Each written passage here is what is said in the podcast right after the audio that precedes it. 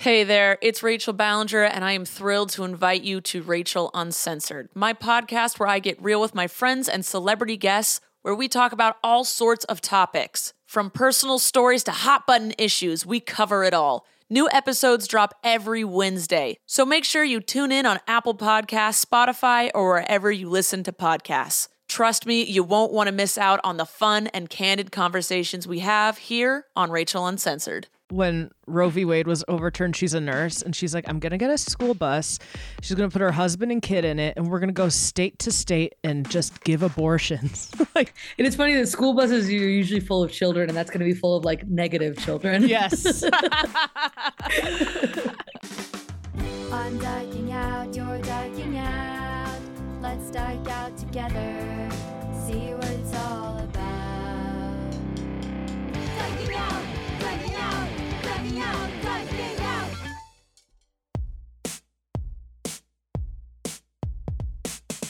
Hi, and welcome to Dyking Out, a podcast that's wishing everyone a happy coming out gay day. I'm Carolyn Bergier. hey, I'm Melody Kamali.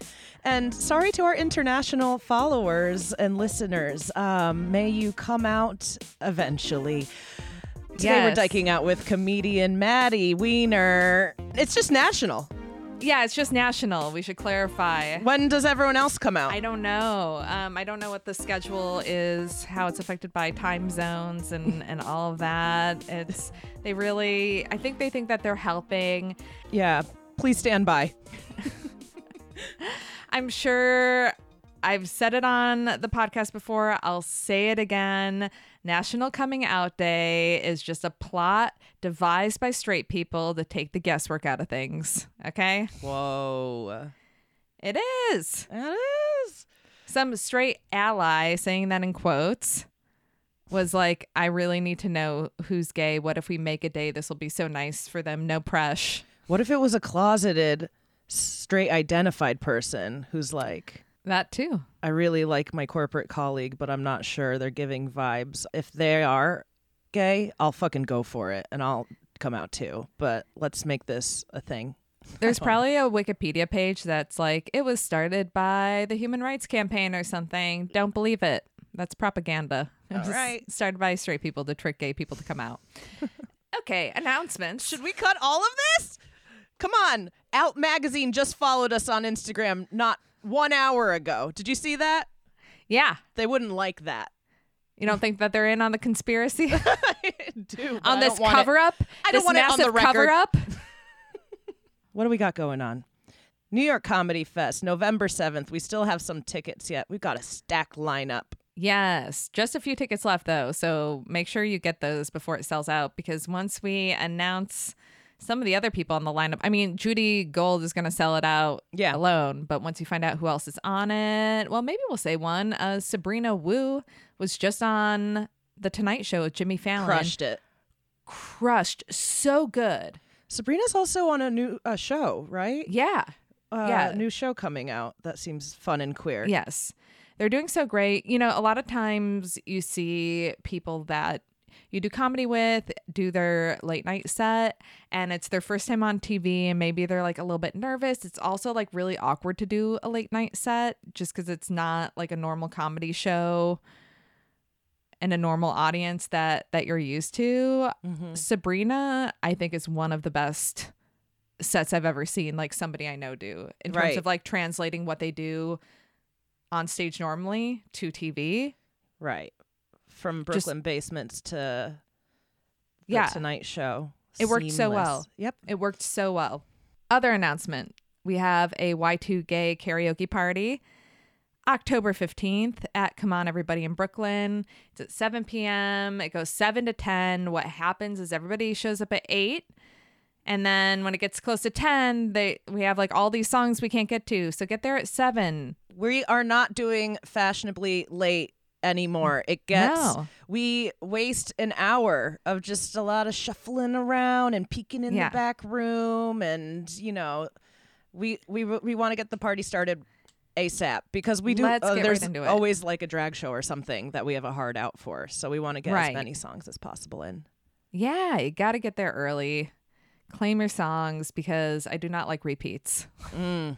Yeah, we're doing you a favor by having it start at seven so that you can have like a gay after party. Just be gay. We're giving you more time to be gay. This is your pregame for your Saturday night. Well, Well, well, well, we've come to that time. I've had such a gay week. Oh, let's let's get into it, Carolyn. What's the gayest thing you did this week out of all that?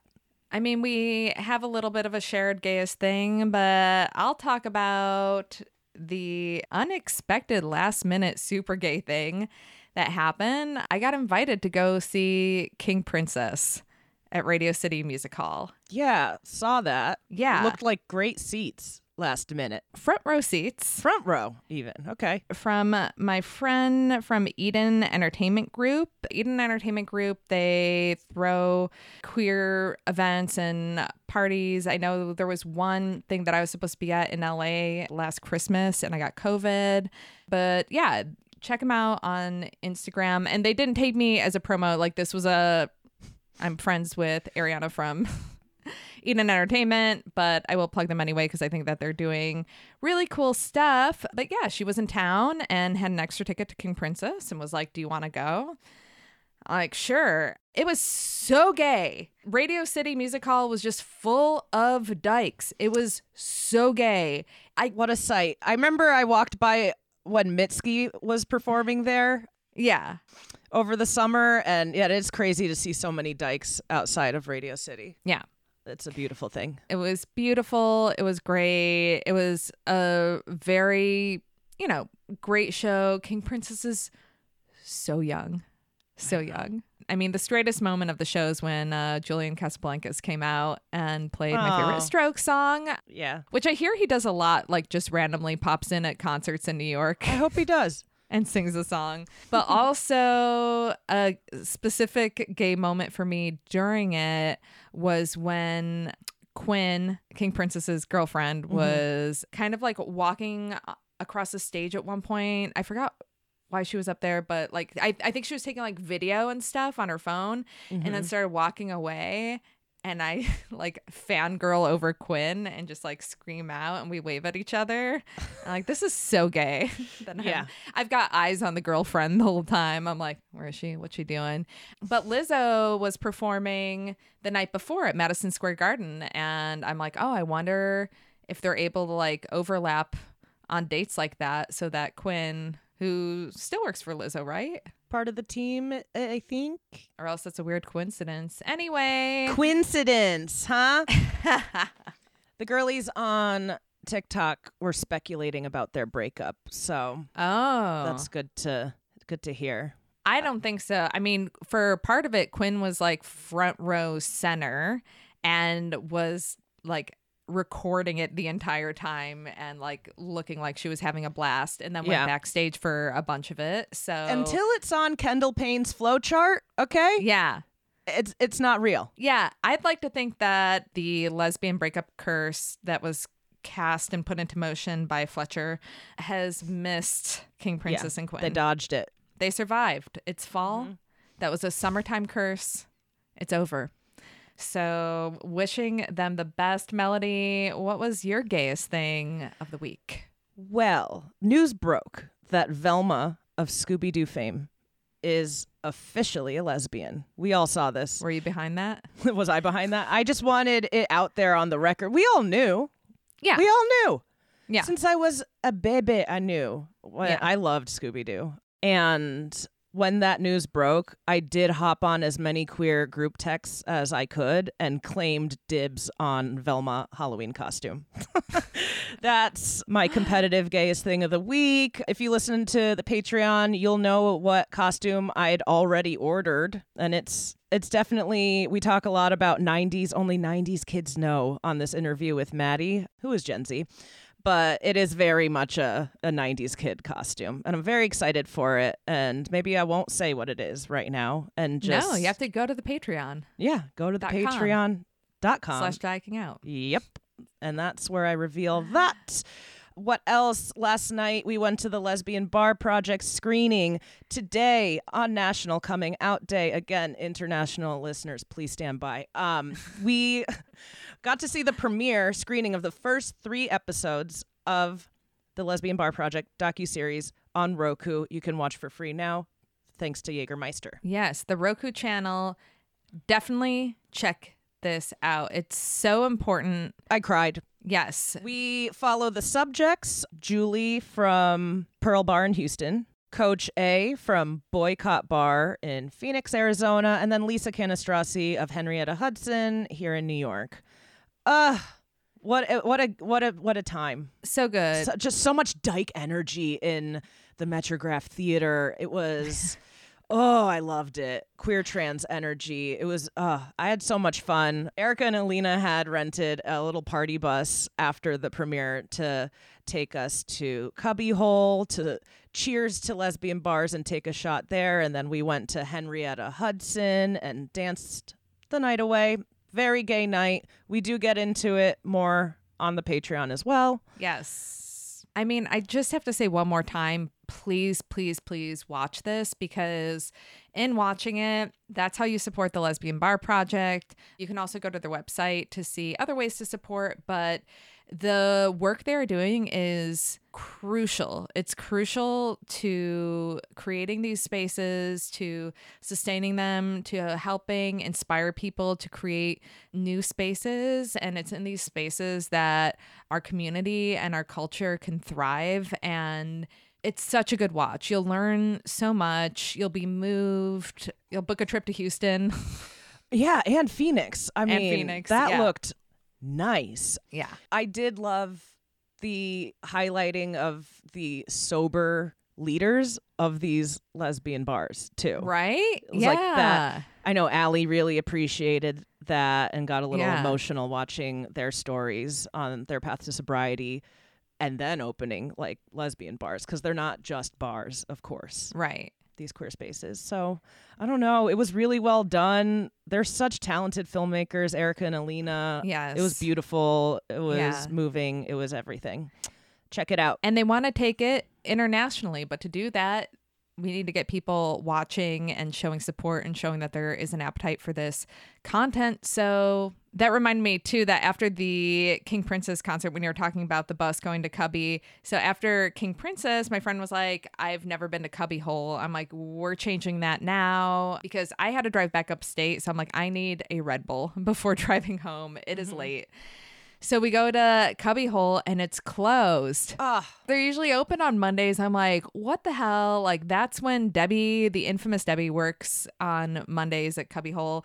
So then we reroute the Uber to Hens, and I'm like, wait a minute. Hens is never open on Mondays. So I'm like, all right, I guess we're going to Stonewall. And we go to Stonewall, and who's there? Debbie shooting pool at Stonewall. she was like, no one was at Cubby. I'm like, what? what? What?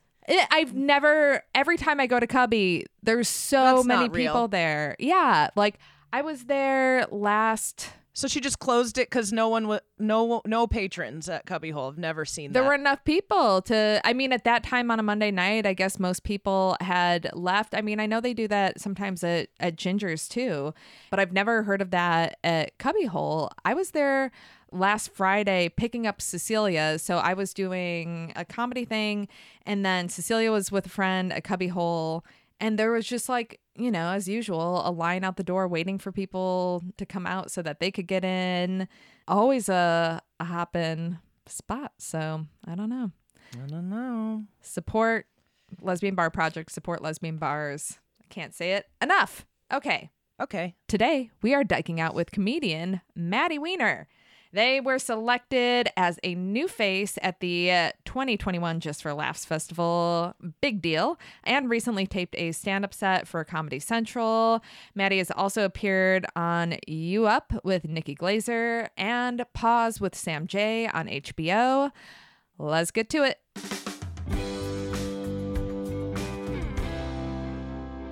Hi, Maddie. Hello, thank you for having me. Hey, Maddie.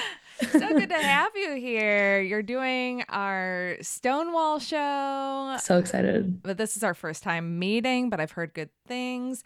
When Melody said that we should have you on the pod, I'm like, I didn't know they were queer.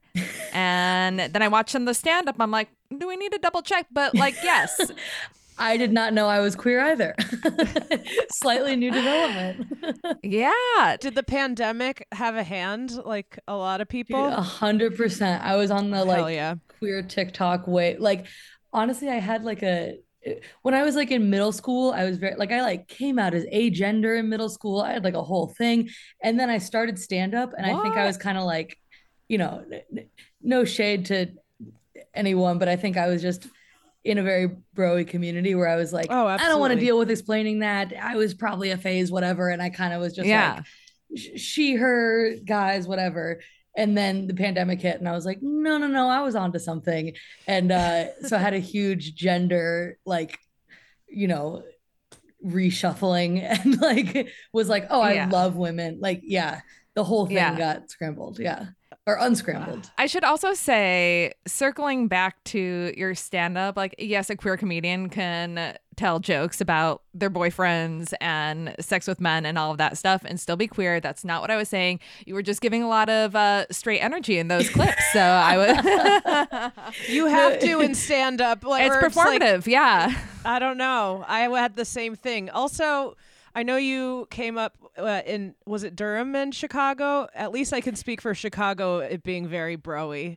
Yeah, And- and I look. There's so many bro stand up guys that are like my best friends, and I love them so much. And it's, but yeah, totally. It's definitely like you got to carve out your own space if you're gonna. Yeah, especially when I don't know. Like for me being like newly queer, it felt so like fragile, and I was so protected of it that I wasn't ready to be like roasted or like I don't know. You know what I mean? I was like, I don't know. This is still like a new little baby egg that I need to like nurture for a little bit. Yeah, it For took me years to even like reveal that I was queer. Uh, For real. in stand. Yeah, and Yeah. Chicago in the early 2010s was also something else. Um, there was no hideout comedy shows, if you know what I mean. Like it was just like dudes. So yeah, I get it. Wait, before we continue, should we have to ask the question? Yeah, we should probably get to that. we should ask the question, Maddie. What is the gayest thing you did this week? Gayest thing I did this week, I think I rewatched multiple times the Emma Watson Prada ad. Have you seen it? No, wait a minute. But I we're both very love her. intrigued. Yeah, whoa, I whoa, whoa. love Emma Watson. Uh, Emma Okay. Watson is like a new ambassador for Prada, and she has this perfume called Paradox, and she has this like ad where she's like, she's like, I am seven different, like I'm like so many different types of women, and it's like, okay, there is a frame in it where Emma Watson has like a lip ring and a nose piercing, and Oh. I lost my fucking mind, dude. It's so good. I watched it, and then I watched like the behind the scenes documentary about like making okay, the pulling it up. We can hear it maybe a little bit. and she directed it, I'm seeing. Yeah, she directed it, and she made This is them like a use, live reaction. Yeah, I know. I'm like looking at the images now. Um, quite the haircut. It's giving queer. There's a lot of like modern dance movements that kind of reminds me of Elliot Page's ex a little bit. yes, I forget her name. very Emma. that. I see Yeah, the nose ring. The nose ring is huge. The nose ring was a huge part of my life recently. Wow. Yeah, this does demand multiple viewings.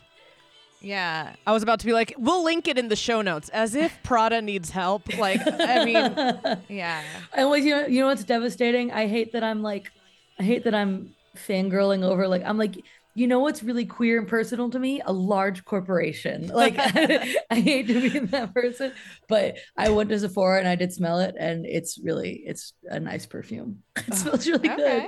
Maybe this is too cheesy, but there is something too about the whole thing of it being like it's like paradox and like you can be two different types of right. people in I'm one. And saying, I'm going through like I'm in the That's middle eye of the storm of like I feel very very feminine sometimes and I feel very masculine sometimes and how do I not feel totally split about it? And I I hate though that I'm like Prada saved me on my personal journey to liberation. It's like fuck that, dude. But at the same time, I do it. I I like the ad a lot. representation matters and can look like anything. I'm with it. Yeah. It, there is Love a it. queerness to it. So many different identities. And Emma Watson okay, is just yeah, it's no, Emma uh, Watson, dude. She's so yeah. pretty and nice and smart. Yeah. Right. She's an ambassador Um, to the UN. Like get out, dude. I love her so I much. know. Yeah. Well, that's pretty gay. Multiple Yeah. viewings count it. So, when you were younger, you identified as agender. Tell me about that because I'm an old. So, like back then, I wouldn't have even known like what what that would mean. But what was that like for you, or Yeah. what, led you there? I don't know if that's even like a label I would necessarily use anymore, but like Eh, you know what I felt? I felt like if nobody had told me that I was a woman my whole life and no one had put me in a dress and no one had labeled me as anything and I had just grown up in like a blank body or wasn't able to look down for my whole life and I lived my whole life and then someone asked me are you a boy or a girl? I would be like I truly don't know. Like I, you know what I mean? I wouldn't feel any like internal pull to either of those. So I was like I kind of just feel like a person first. Human? Yeah, yeah. And that was like that was kind of what led me to it. So weird. Feeling human. Yeah. and like I don't I still struggle with like gender wise, I don't know that I found like a particular label that really like suits it. But that like continuation of like gender stuff has been like it's just kind of nonstop. And, Yeah. and how old were you then? Because I'm trying to, I'm like, that's some really deep thinking. I'm like, when I was that age, I'm probably like, when when is NSYNC going to be on TRL? Like, what, you know? I was in like eighth grade, I think. So I, maybe like Yeah. 13ish. Is that how old you are? But like, I think also a big part of it was that I grew up like with the internet, like from a very young age. And like, I don't Yeah, think, Of course. you know what I mean? Like, I never would have even heard the word agender if it wasn't like for the internet. And I think it like gives you a way, like, I don't know, if I didn't have the internet, I probably would have been like, I'm a tomboy. And like, yeah. Yeah, that was in a way, maybe that would have been simpler. There's no Um, existential spiral over tomboy. I can kind of just shake my hands and be like, okay, that that Yeah. settles it. Right? no. There's a beauty in the complexity. I'm so I'm so envious. I mean, we had internet, but it did tie up a landline and take a lot longer to load Mm. a simple page. and I really just used it to look at like screen grabs from Dawson's Creek. Like I the, the early internet was really just like Angelfire, Dawson Creek fan pages and like Buffy fan pages and LiveJournal. What what Yeah. websites were that was that on? GeoCities and Angelfires were like kind of the Squarespace of the time, let's say, Mm. where you could build these like really basic websites, but you like sort of had to know how to code a little bit. Like That's it wasn't thing. like a, a drag and drop. Like you were learning HTML Same with MySpace. to Wow. create like line breaks on a page and like change the font to Comic Sans because that was the coolest font and like build so all of the websites were just like angelfire.com slash 12q956 like whatever It sounds really Yeah. similar to Tumblr a little bit. Where like I totally grew up on Tumblr and there was drag Yeah. and drop, but if you really wanted to get like a cool thing, you like had to code or like copy someone's else someone else's code and put it in. yeah yeah Dude, that's so interesting. Were you guys like did you did you have like when YouTubers became a thing, like people who were like professional YouTubers, right did was that did that era cross over with you at all? Um, not for me no like i love i love this like intergenerational like check-in I know. like, I am um, dying. so well, it's so weird because we're not even that far apart in age, I don't think. Let me just say, Carolyn's uh, how many years older? Four. Come on. Like a few. Okay, I'll own it, but I'm like a few years older than Melody. But yeah, I missed. So like when YouTube came out, like I'm still watching mostly music videos on it Mm. and trailers for movies. I'm not getting into like the personal vlogs and I missed out on like the Shannon of it all. Like I missed all of that. We had comedy videos like shoes. Yeah, yeah. It was like viral. Does shoes mean anything to you? Oh my god, I'm shoes. so sorry, it doesn't. Does Smosh mean anything to you? Smosh. No. No. Smosh.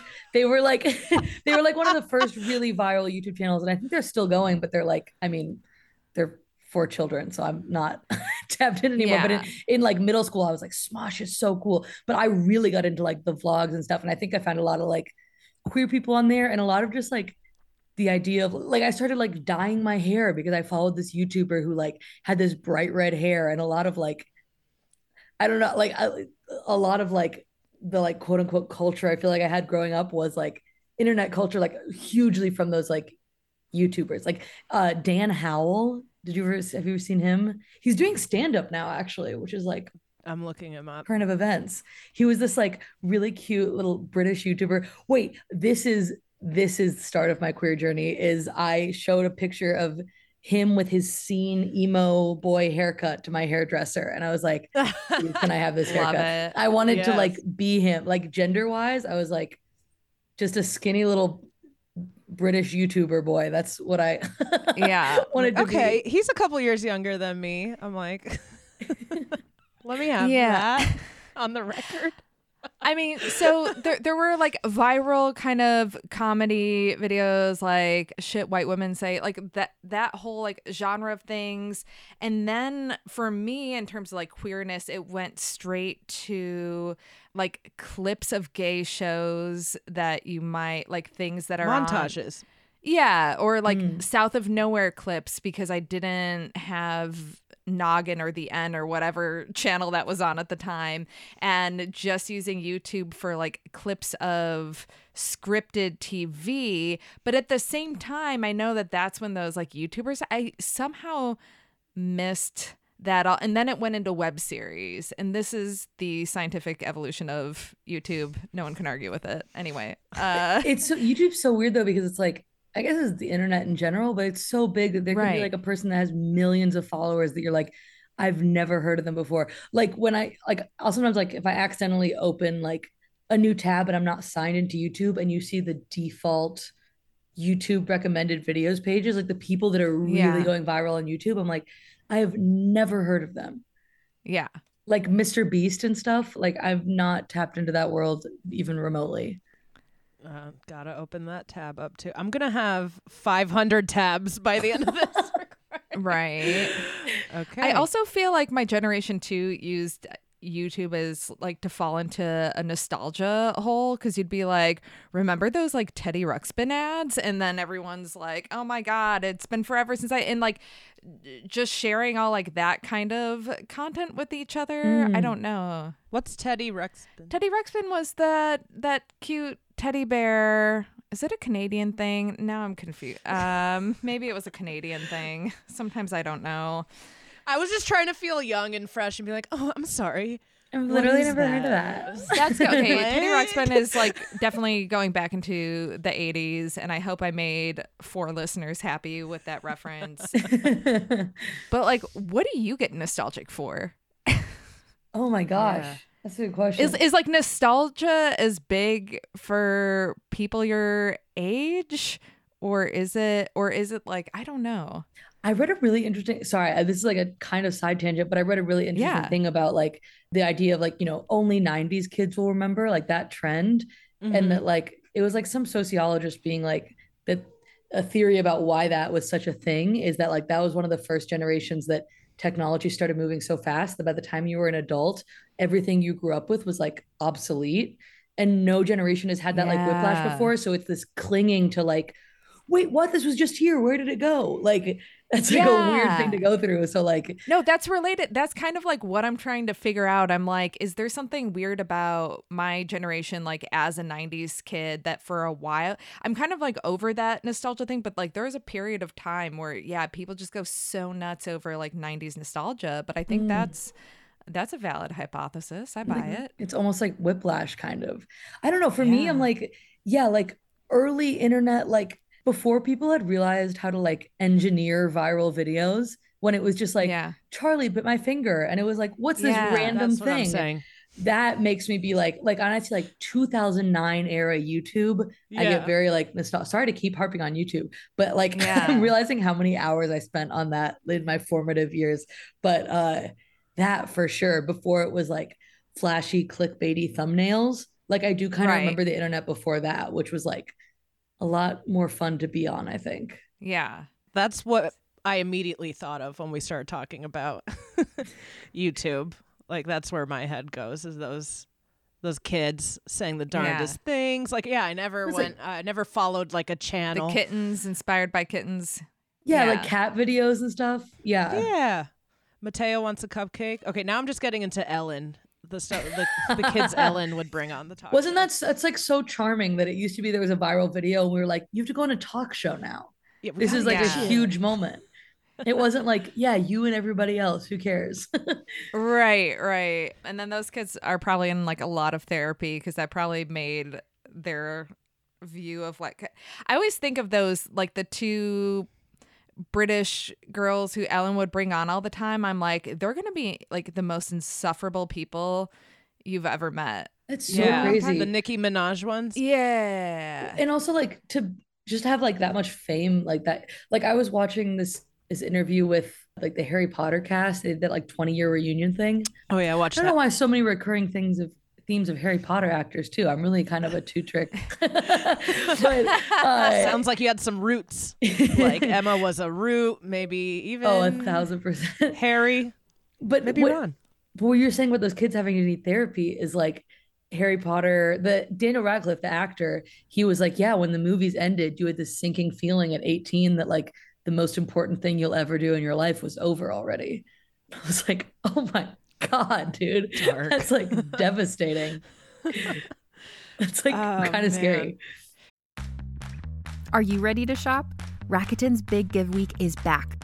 Get 15% back at hundreds of stores, and it's all happening this week, May 6th to May 13th. It's the perfect time to shop for everything on your list for spring and summer, like clothing, outdoor gear, and travel. I know I'm using this week to stock up on some warmer weather essentials at Ray-Ban and Ulta, and I love that Rakuten even helps me save on travel at sites like hotels.com. Rakuten really is the best way to shop, and you can save even more by stacking cash back on top of deals.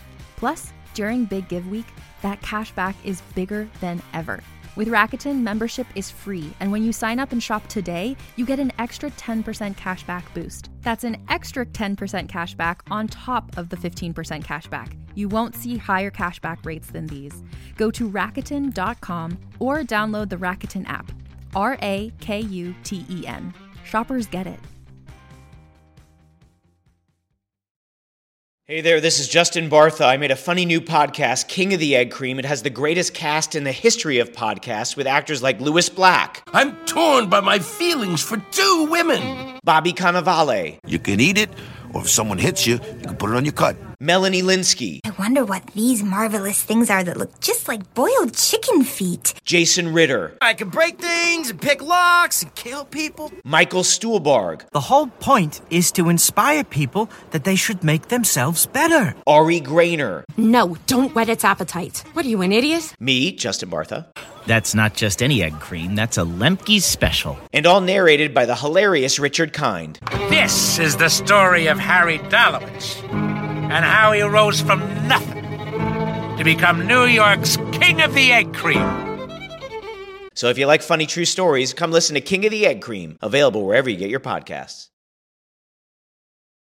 Yeah. Well, I think it's actually it's scarier now than those Charlie bit my finger because now you go viral and then your mom, like these toddlers at least on TikTok that I follow, the algorithm for me on TikTok is toddlers saying the darndest things, kittens, and then like hacks, household hacks. And do you know who Gray and Mama is? No. There was a viral tweet that was like the kid whose mom brings him food and he says thank you mama is holding this nation on by a thread or something like that. He was that's all it was. Oh. She hands him a plate of food. It blew up over lockdown and he's just like thank you mama. And then she started going viral every time she would post him cuz he's very cute. And now they're just a content machine. That's what scares me. She has so many endorsement deals, and now it's like, like you can tell when there's a third take, fifth take of something he's saying, mm. and Oh my god. my mom hates it so much. Every time I send her one of these, like, because I do follow a few toddlers who are very cute, but like my mom is like, you can see the pain in their eyes. Like this is not natural. no, truly, like I think Content farming your kids. It's if you get a funny video one time, whatever. But I feel like parents who are like, "Oh, this is an opportunity to make money. Now I'm gonna like make my kid like." That's so weird to me. Like the parents who do that, I'm like, that's like Yeah. evil. like, can you imagine being a kid and having your parent make you do that stuff and be like, controlling you to to that i don't know like on camera like directing you all the time They always have stories up and they've always got regular posts. I'm thinking about this Gray and Mama one specifically. And they got a book deal now and they're like a uh, Oshkosh partner and they they got like everything is uh God. sponsored. It's like so scary. So your memories of your mom are just her holding a phone in your face. Yeah. And it's also almost worse than like, I mean, like being like a Disney Channel star or something, because at least you're like playing a character. yeah And you have child labor laws. Yeah. In this, your parents have like turned you into a brand before you're even like a person. That's like, right. no, I'm like, I'm about to like grab the pitchforks, dude. It makes me really mad. Yeah. no, but but that's exactly the difference. I was thinking like the difference between Macaulay Culkin, who like yes, his childhood and like his dad really fucked him up to some extent, but he was like a very very talented child versus if you think of the yeah, the Nicki Minaj girls or whatever going on Ellen, it's like they did something cute once that like kids do all the freaking time. And then there's like this expectation on them to like keep, you know, putting out bangers, I guess, in terms of viral videos. I'm like, that's not that's not normal. Like, what? Yeah. so insane. Sophia Grace and Rose. Yes. No, I literally think we gotta. I'm on my like move to the woods. Like, I'm really. It scares the shit out of me. I don't like the internet. Yeah. I mean, there's like incredible things about it, but it's like, I don't know. Sometimes I'm like, dude, we're going to a cabin in the woods. We're living off the grid. I'm gonna learn how to farm. Like, I swing the pendulum way far the other way. Yeah, now we're taking out Yeah. cottage Were you- core. Oh my god, were you on cottage core like homesteading TikTok? We were we were actively trying to understand it, but we were sifting through it and we had an episode about it. we had an episode about it but for for me and our our guest was a uh, lady lamb it was less about like looking at the cottage core stuff online and more like living it because Yeah. we both around the same time moved to the woods and and bought these houses and had to learn how to take care of property Carolyn's in the woods right now. Wait, Yeah. really? Oh my god. I mean, I have neighbors. It's not, it's not that rural, but I I chop wood on the weekends. Like I do a lot of that kind of stuff around the like I don't know, trimming trees. Come on. Is that cottage? That's so cool.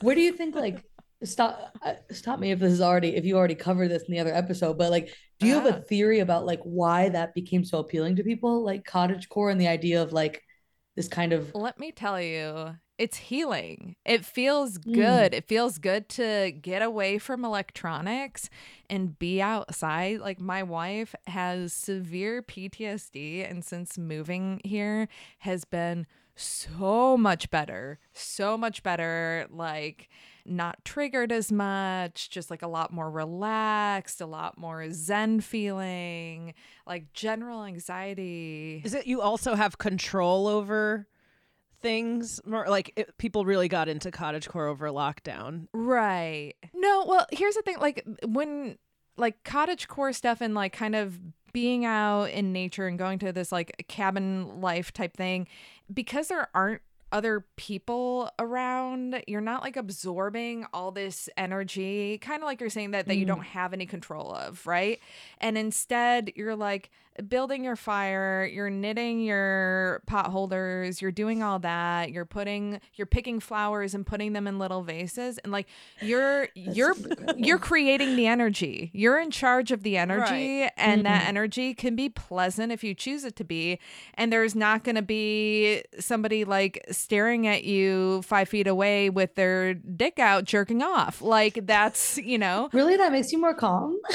yeah Uh, has happened to me a few times in this city. Same. Yeah. yeah it's like i can hold hands with my wife and i don't have to wonder like is this person yelling at us because we're holding hands or are they yelling at us because they're seeing things that aren't there like you don't you know it's just more relaxing That's incredible. I know. right Did you guys grow up in like rur- like more wooded areas? No, my wife grew up in Lima. I'm originally from Montreal and then like moved to the suburbs of Buffalo. So it just, yeah, this is the most rural I've ever lived. Yeah, I was in Hartford area, Connecticut. what about you? Wait, you're were you from Durham? Yeah, I'm from like Chapel Hill, Carrboro, North Oh, okay. Carolina. So like definitely not like rural, like it's a college town, but like tons of trees, tons more space. Like it definitely was like you walk outside, there aren't people around, you can be in the woods. Like I definitely grew up like playing in the woods a lot. Like I would love to go back to it or at least like go camping regularly. Like because I do kind of feel that living in New York. I'm like, it's this is insane. You're always thinking of a way out or like a trip Yeah. out to recharge. Yeah. I fantasize about van life so much. Ooh. So that was another big TikTok quarantine trend I was on. is I was like, I'm gonna buy a sprinter van and I'm gonna live in like my car. and I'm gonna go to national parks and I'm gonna do comedy. I mean, that would be like an incredible life. Well, that's Re- that's lit that's Rena Com. Do you, do you know Rena? Wait, true, she is doing that. yeah, but it's a Prius. But that, yeah, yeah, sprinter vans are expensive. They can be like tens of thousands of dollars. I didn't realize. Yes. They're expensive also if they break down. Um, I saw Mm. someone post something about their van breaking down and like AAA doesn't cover towing that and they had to pay $800 to get their broken van towed. Jesus. just to get it, yeah, towed to be fixed. Yes, $800. Jeez. That's one month's rent in Chapel Hill. No, I don't know. Is, Cha- is Chapel Hill affordable anymore? Probably. I think it's probably getting more expensive. But yeah, that's wild. I didn't know AAA Yeah. wouldn't. I don't know. This was somebody, I'm trying to think what state they lived in. Maybe California or something. So maybe it's like a weird California thing. Wow. My friend's trying to get a school bus when Roe v. Wade was overturned. She's a nurse and she's like, I'm going to get a school bus. She's going to put her husband and kid in it and we're going to go state to state and just give abortions. like, I'm oh going to get God. a ragtag group of nurses. Um, and she's like actively That's- looking at school buses. I'm like, what's the tow fee on that? That's incredible. That sounds really dangerous. That just gave me like a lot of anxiety. I'm just thinking about rednecks chasing the, the bus. I Just no. It is. It is funny that school buses are usually full of children, and that's going to be full of like negative children. Yes. Beautiful. Sorry, you can cut that if you need to. I don't know if that's No. the vibe of the Oh, show. I'm like, that's the best thing that's been said so far. Yeah. Yeah. We're making a reel out of that. Um negative kids can't get over it, love it. Um you have an emotional support rabbit. I do. I'm like, is he here? Oh, Oh, you can see him if you want. Sorry, you're gonna see my really messy room, but he's he's sitting over at his feeding Oh bowl. I don't know if you can see it. Yeah, I He, like, see. Oh. I got this automatic feeder for him, and he he like doesn't get that it only happens once a day, so it's kind of like driving him crazy in a like like it's almost like literary, you know what I mean? It's like staring into the thing that makes you insane. It's like the lighthouse or something where he like just sits at it and waits for the food to come, and I'm like, I don't know if this is good, dude. He's like obsessed with it. No, but he's really cute. His name's Wilbur. It actually that made a huge difference mental health wise. Is like coming home and just being like, there's a little heartbeat I got to take care of. And he's such a good boy. They're pretty mm-hmm. easy, right? Totally. He doesn't have a cage. He like is litter box trained and he sleeps in my bed with me. And Ugh, yeah, he's I know, right? People I didn't know that rabbits like were that smart, but he's like super smart. He has the whole room and you know, he like he'll wake you up by like he'll jump on your chest and like lick your nose. Like it's Yeah. the cutest thing. And his tongue is like Oh the my size of my pinky nail. Like he's an angel. How did you decide Wilbur. on a rabbit? I was like, I, at the time I was making uh, rugs. Another, Okay. I'm realizing that a lot of my personality right now is just like Uber Dyke. TikTok trends that have not. Oh, okay. Sorry. Yeah, No, no, TikTok that trends. too. TikTok but I was like hand weaving like rugs, and I had all these rug supplies in my house, and I was like, if I get a cat, the cat's gonna like jump up on stuff and play with the yarn.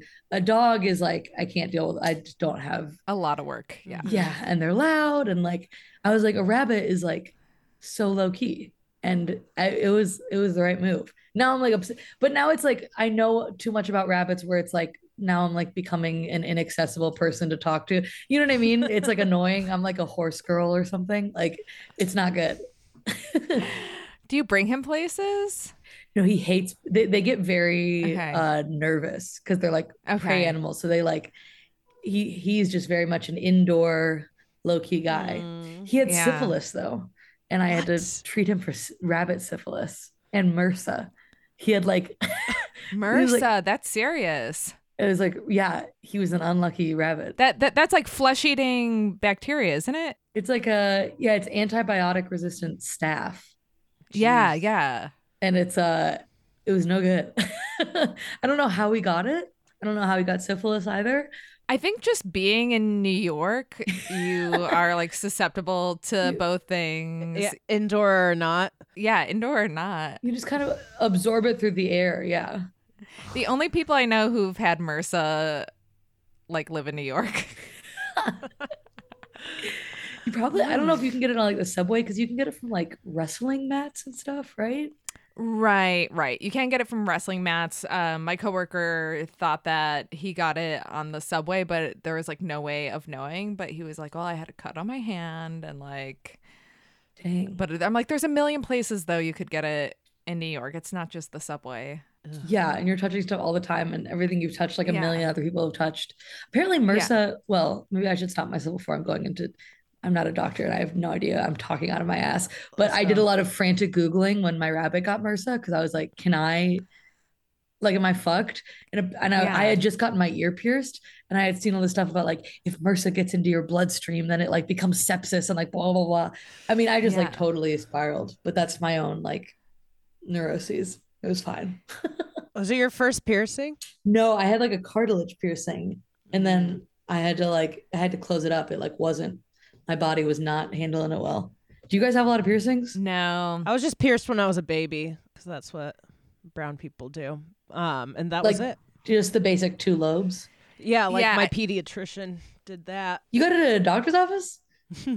well, That's awesome. if if you're a baby, right? Yeah, I think that's where you have to. my Persian pediatrician when I was like not even a year. I have stand up about it. Um, it's like something I'm obsessed with right now. People who like balk at pierced babies because there's a lot of Twitter discourse lately about how it's abuse, but it's just a gendered tradition in a lot of uh, cultures.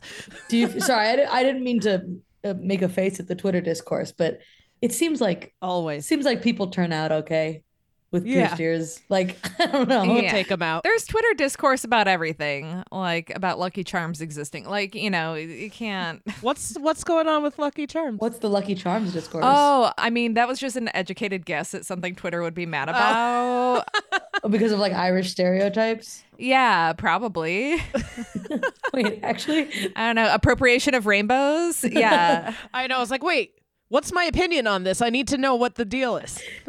are you on Twitter? Are you doing? Are you doing the Twitter? I'm off Twitter. I'm off TikTok. I'm only doing Instagram, YouTube. Congrats. Just in a meeting with a new manager who's said I have to, and I don't want to. Dude, people were telling me that too. She said like, I have to. Twitter or TikTok or both? Both.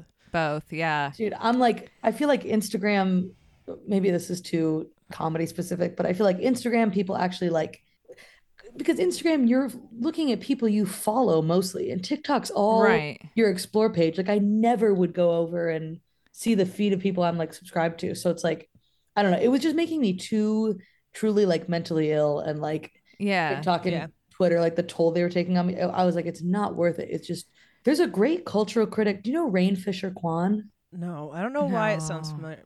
Hold She on. like got big on TikTok, but then she's like an incredible writer. And she was there's just something she said in an essay of hers that really stuck with me. She was like, I feel like stuff on those sites isn't made to be loved. And I was like, Mm, that totally is what it feels like to me. Like it feels all just very like disposable and fast. And I'm like, if I'm gonna consume stuff, I want it to be something that I can like that'll stick with me or that I could cherish or that I could mull over. But it's just too many things too fast. I'm like not built for it. For sure. And I think Twitter especially, I mean, I I'm mostly off Twitter just because it I think it's so bad for your mental health and I think it creates this like weird bubble of the world where like everything is conflict and everything's bad and there's like a new villain every day and everything's a problem and everyone's being like really nasty to each other. And then but then like the drama of it like twitter drama just like sucks you in. And then it's just all so toxic. And like i used to hate I don't know when, when people watch like those videos of like fights in public or fights happening at Walmart or things like that. I'm like I I hate that stuff so much. You're watching people like in their worst moment that was filmed probably without their consent and put on the internet for entertainment for others. I'm like this I don't like that. And Twitter just feels like the written version of that. It's just like people fighting and we're all just like consuming it as content and it's gross. Yeah. Well, what's even sadder is comedians having to like feeling like they need to have a take on things they would never have a take on, like this try guy situation.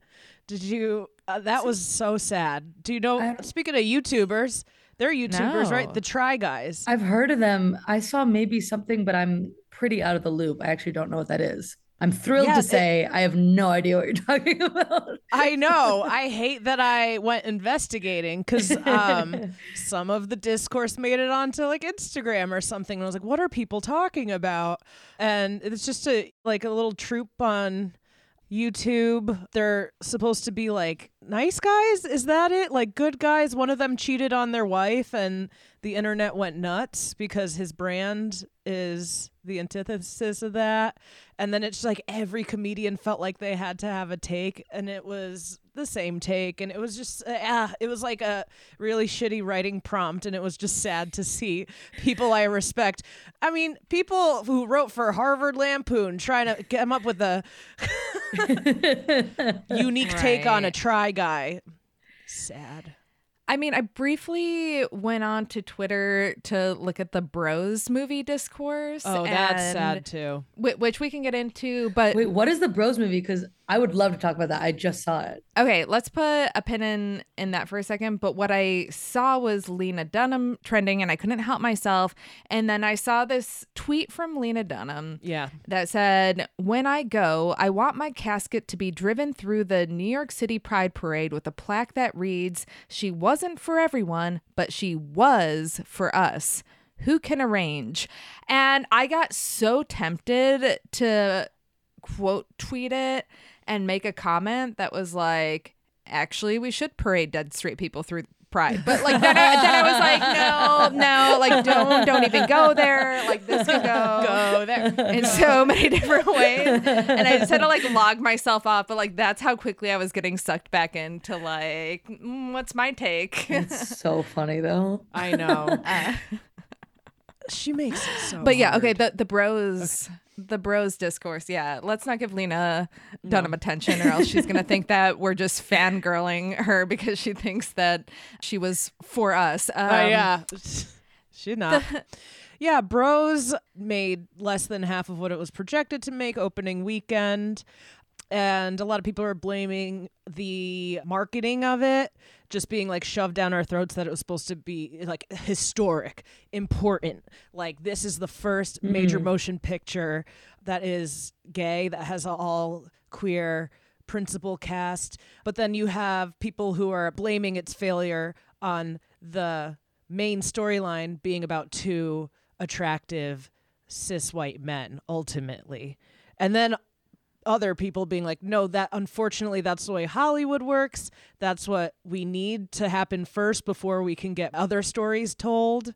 Framing it like it was very important when ultimately it's a it's a rom com was maybe not the move. But then Billy Eichner Oh, yeah, went on and off. has really been you know, he's trying to promote his work and that's what that's what we have to do as comedians and creators and whatever. Like you have to champion your own stuff because if you don't champion your own stuff, like who else is going to? So he was just kind of like disappointed was it that he was like disappointed in the fact that more gay people didn't support this movie. that he's quote unquote finger wagging. Uh, yeah, at the community for not supporting and being like, I understand that like homophobic people aren't seeing it, but I, you know, went to a theater in LA and everybody was laughing throughout the whole thing. People had a great time. It's a really good movie. I'm really proud of it. And then everybody just like piling on him. yeah, it's messy. Oh, that makes me so sad. I mean, what do you think? I I heard it's good. Well, it's so interesting because I'm totally, I'm not trying to like my take on the discourse because I have had like, I didn't even know there was discourse happening about it. I assumed some conservatives were upset and that's it. I had literally no idea. So I just went to see it because I thought it looked good. And it was one of the funniest movies I've ever seen. And I thought it was fairly self aware and kind of handled the fact that it was about two, you know, white cis gay guys. Like it wasn't, eh, I don't know. I, I, I thought it was a great movie. Like I loved it. But again, Yeah. I'm not Yeah. trying to like say that in like relation to the discourse of like I'm standing on the side of Billy Eichner actually paid us to have this conversation I know. to get more people to see Bros. I actually did go dancing in West Hollywood the night it came out, and he was out at all the gay bars there handing out T-shirts and dancing with everyone uh, with Luke Macfarlane, the co-star. I mean, that's fun, but that's also really sad. Like Nicole. Kidman isn't it like, you know, at the bars at the night her movie premieres handing Yeah. out pens. Like he didn't with- have a Nicole Kidman in it, and it's because Judd Apatow, when he Right. signs on to like help a maybe like lesser known comedian do like a big movie, he'll bring in like with like Kumail Nanjiani, like the big sick. He had like Helen Hunt and like brought out some like show stopping talent, but Billy was adamant on having a lot of just like a full all queer cast and you know people like people we do bar shows with. Yeah. my friend Justin Covington, who casting just found because his website has good SEO and they're looking for an African American gay guy and he's just you know he's just a stand-up in new york first time acting That's his tagline.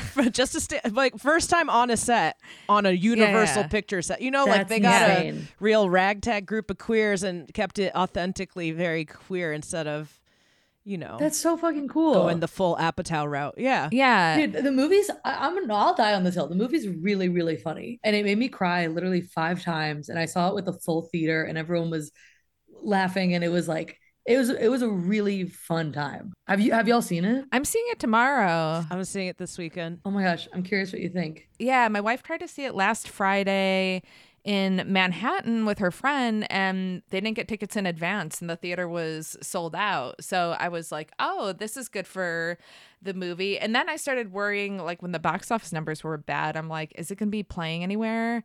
Up by where I live, but it is Yeah. still. So I'm like, I'm hoping it's still accessible and that theaters aren't gonna pull it based on the first week. Like, I hope that maybe the discourse does motivate people to go and see for themselves and make their own. Ugh, you know that it's crazy that this discourse is happening, and at the same time, do you know about the Christian Walker discourse? No. Oh Wait, my god! Who's Christian Walker again? Maybe even YouTuber, definitely a TikToker, a right wing oh. nut job kid. His dad is Herschel Walker, who's Georgia Senate candidate, who is running on a very you know, right wing platform, very anti abortion. And so Christian. And he used to be a football player. That's why he's like. Oh, yeah, sorry. fa- yeah. He was like a very famous. No, no, no. Herschel, Herschel. Walker Oh. was like a very well known NFL player. forgot to mention that. I, I'm just Yeah. um Christian. I can't stand. Never have been able to. He's very just la- like his videos are him screaming MAGA slogans, and it's crazy because he's a gay black man. But his dad, now that he's running on an anti-abortion platform, goes on Twitter and he's like really? Like you didn't have an abortion? Like and it's just calling his dad out um, for paying for abortions for having being like oh you're you're standing on family values. How about that you abused us and we had to hide from you most of my childhood and you were never there and you paid for an extramarital abortion? Like so the discourse now is like like there's like New York Times headlines. It's like Christian Walker's battling his father, and we're uplifting this Trump obsessed kid because he called his dad out. but we're shitting on Billy Eichner. like it's That's that's how stupid Twitter is right now. Yeah, right. Yeah, Christian Walker, man, he sucks. He he got into a fight with Kelani at a drive-through once.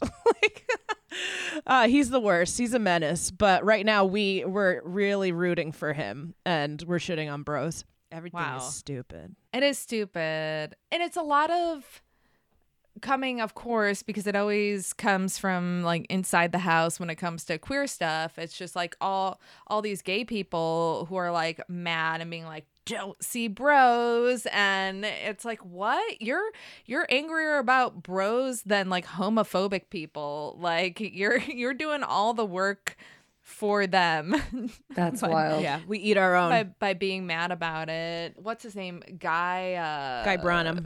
Yeah, Branum has been like tweeting in defense of it and just pointing out the ridiculousness of like some of the arguments against like seeing the movie and I don't know. So people are actually saying like, don't see it. Yeah, they're saying like don't see it or it's bad or like don't don't waste your time on it and stuff when Oh, that's such a bummer. I just thought it was like a silly, fun movie that's also queer. And how cool is that? yeah. Yeah. Dang. This is really affirming my being off Twitter. I'm like, wow, I'm really, this is you like made the case.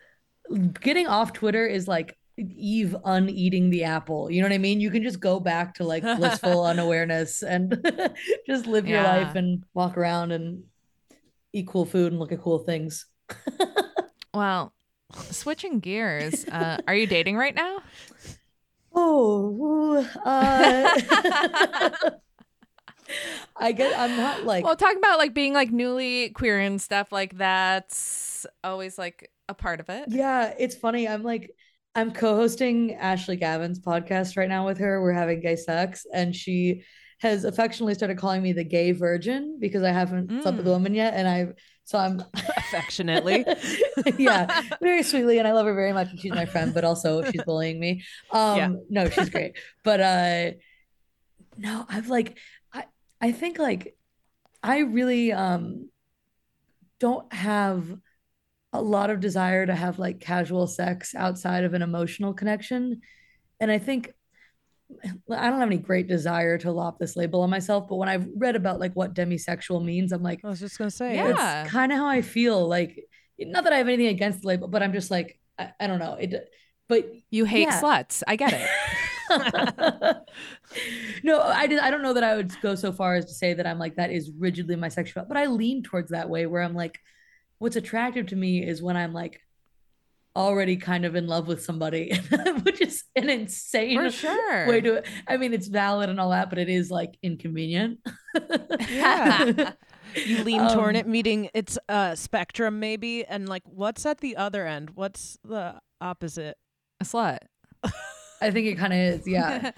Me. Uh, no, it's just kidding. yeah so i'm like i'm not not dating right now but like no i haven't really Yeah. like been going on dates or anything or like which sounds sad to say but i'm chilling i'm having a good time No, that's fine. Nor normalize chilling and not feeling pressure to like go on dates and have sex. normalize just chilling dude Yeah. For real though. I feel bad I you know, asked you about it. no no no. Please, i'm happy to. But just curious when people are like on the beginning of like you know or like wh- whatever point they are in their their journey it's always i think a somewhat interesting question to ask but that's an interesting answer. Like were you somebody that kind of would develop feelings for friends regardless of their gender? Yeah and then i think for a long time with like any like i'll say female because it was like cis female friends that i had I, I didn't i don't think i realized until years later that i was like oh that was a crush maybe Yeah. right right I'm still realizing different ones yeah from high school and stuff. I think I had so many rationalizations, which is interesting because I really was in such a supportive environment where, like, if I coming out was not like when I did finally, everyone was like, okay, cool. What, what are we having for dinner? You know what I mean? Like, it wasn't Yeah. like it was all internal stuff that stopped me from realizing it, which is like very interesting to me because I don't know. It's just weird that it can be so deep internally, even if a lot of the external barriers feel like they've been removed. For sure. I mean, I've definitely encountered that with friends of mine who seem to really either like struggle or not realize that they were queer because I'm like, how how did you not like you grew up in like a super liberal city or like your parents have a ton of gay friends and you were exposed to this from an early age and like we've been friends for like how how can you not? But yeah, every I think what I had my whole life, which I'm gonna assume is some deeply internalized misogyny that I'm like just getting over, was I had the thing of like, oh, I'm like attracted to women. I just don't know that I would like date a woman. Like I did, and it's like, oh, what is that, dude? But I think I had a lot of that when I was younger, where I was like, well, I don't know if that makes me gay, and like now I'm like, yeah, yeah, yeah, Yeah. it does. yeah, it actually does. and also, you would date a woman. Yeah, I have a friend who's like, you know, I I I masturbate to women, but I don't think that makes me queer. Uh, That's how I was. That's Yeah. literally what I was. That's exactly what I was. She's getting yeah. married to a man next summer, um, and like never got to explore it. And she's like, "No, I think it's just porn's effect on my brain, and it's." She like blames porn, dude. That's so funny. But you could watch straight porn. that no, that's literally exactly what I was. Yeah, a hundred percent. Yeah, That's so interesting. Yeah, what is that? I don't know. I don't know. I had that too for a while. Oh, really? Okay, that makes me Um, I was like, everyone is a tra- everyone jacks off to women. like, yeah. everyone. Well, how how are you not going to react to a Victoria's Secret catalog or whatever the fuck? J.C. Penney, even Sears, even good stuff. Like, dude, that's what I I would see like a picture of an insanely attractive woman, and I would rationalize it by being like, but who wouldn't be attracted to that? And it's Yeah. like a straight woman. Right. A straight woman would not be attracted to that woman. Except straight women are going around being like, "Oh my gosh, she's so hot," like you know, and like touching each other and every and making everything a lot more confusing. Yeah, where it's like, is anyone straight? I don't know. dude. right? Jury's out. Yeah, straight women are like, "Let's spoon." I'm like, "What? No." Huh? So a straight woman being like, I literally love you. And you're like, no, no, I literally love you. Literally. yeah.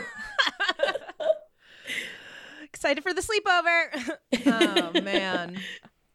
That's a whole other conversation. Well, as we wind down, we have a final question to ask you. And that is what, as a community, aren't we dyking out about enough? I, okay, I thought long and hard about this. I'm going to say educational science YouTubers. Okay. Okay. Which, sorry to come back to YouTube yet again. oh, no, this is closing the circle. I Yeah, love it. perfect. but I they're really wholesome. They're really wholesome, sweet, nerdy people, and they make little jokes in their science videos that are like so fun and cute, like Hank Green or Vsauce. Which I mean, come on, Vsauce, how could you, you know, Vsauce? The name sounds like a lesbian porn channel. Yeah. but it's a science channel. I don't know I why it's know. called Vsauce. Actually, it sounds really sexual. I'm going to start using that term sexually. the disappointment I just it's a man? Oh, you know what? Okay, Vi Hart though. Vi Hart is also she makes these like math YouTube videos that are about like weird high concept. That sounds like a porn star. Why? What is all with these names? Vi Hart. Vi Hart and Vsauce. Okay. But keep going, keep going. but they're really great and they're really um wholesome. And sometimes if I'm feeling anxious, I go and I watch them because it's just it's very comforting and nice. And you also learn a lot of cool stuff. And like I don't know, they're just they just seem like a very sweet little community is like math and science YouTubers. I'm a big fan. Wow, this sounds like the the British Bake Off of YouTube. Just like Totally. like just wholesome, relaxing. Yeah, it's relaxing because there's a end. And you can feel smart even though you don't really have to do any math. Yeah, that's not relaxing. Doing it. So we need to look up Vi Hart and Vsauce. Vsauce They're really fun. and dyke out about that. Yeah, I'm really helping support, you know, small local businesses like Prada and YouTube on this episode. Yeah. That's who I want to help uplift. Love it. Corporate pride is really getting to you. Yeah. Um,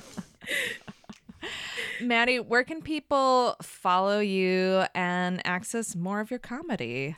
Yeah, I'm on Instagram at Maddie T Wiener, and I have a YouTube channel where I'm going to be dropping a half hour soon in the next few months. So Oh, if anybody yeah. wants to keep an eye out for that, and I uh, I have a, a mailing list for tours and a, a Substack where I write essays about a lot of about gender in the internet, actually. So very much of of this Relevant. Yeah, Yeah. keeping this train going.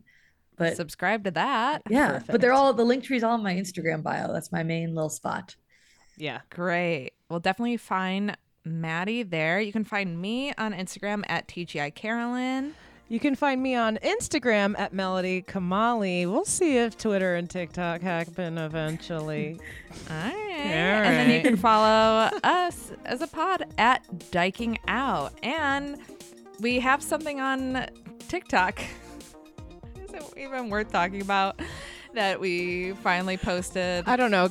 Carolyn's starting drama on TikTok. I'm trying to start lesbian drama on TikTok, and uh, I don't know. I think Zolita hates me. If, if somebody knows Zolita, tell her I didn't mean anything by it. I was just trying to be silly. Thanks for dyking out with us. And as always, Zan Zendegi Azadi. We'll see you next Tuesday.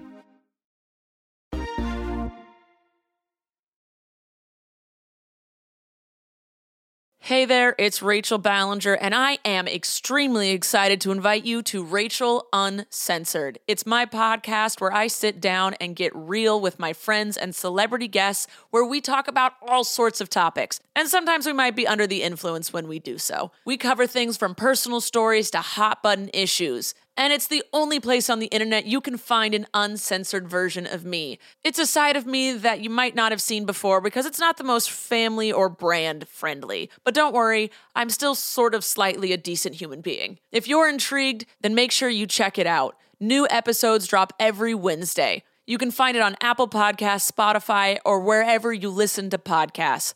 Trust me, you won't want to miss out on the fun and candid conversations we have here on Rachel Uncensored.